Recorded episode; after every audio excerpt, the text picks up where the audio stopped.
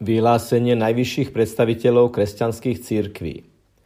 Slovensko patrí ku krajinám, kde si mnoho ľudí dobre uvedomuje význam manželstva a rodiny a zároveň vie rozpoznať škody, ktoré spoločnosti spôsobuje genderová ideológia. Oceňujeme všetky kroky, ktoré napomáhajú dobru rodín a manželstiev.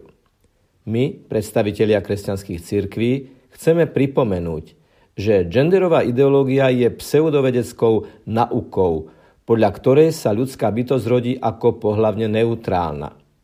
Pohlavie a rod sú v nej úplne oddelené. Rod v ponímaní tejto ideológie je len kultúrnym konštruktom. Z tohto hľadiska je sexuálna identita ľudskej osoby v spoločnosti vyhlasovaná iba za kultúrny produkt, ktorý vraj nemá nejaký základ v ľudskej prirodzenosti.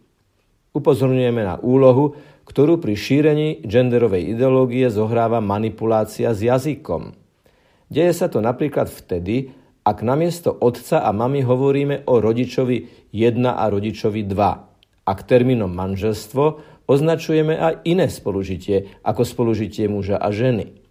Keď namiesto jednoznačného pojmu násilie v rodinách Hovoríme o takom násilí, ktoré je podmienené alebo vyvolané rodom. Je vecou spravodlivosti, aby sa realita a pravda neprekrúcali.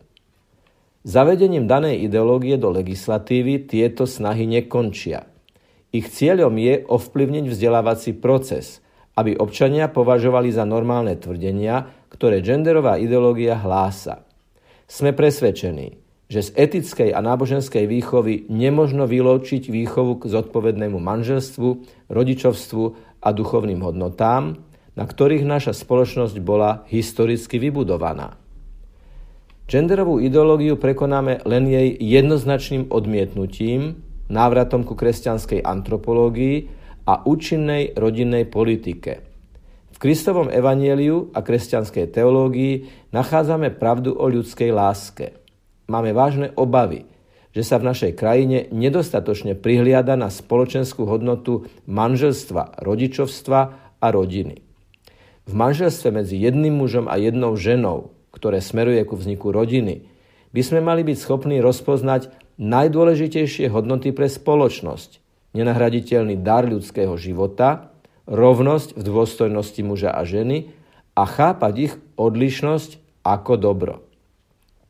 Z týchto dôvodov sa obraciame na predstaviteľov verejného života a na všetkých ľudí dobrej vôle, aby sme tak v legislatíve, ako aj vo vzdelávacom procese odmietli každý prejav genderovej ideológie.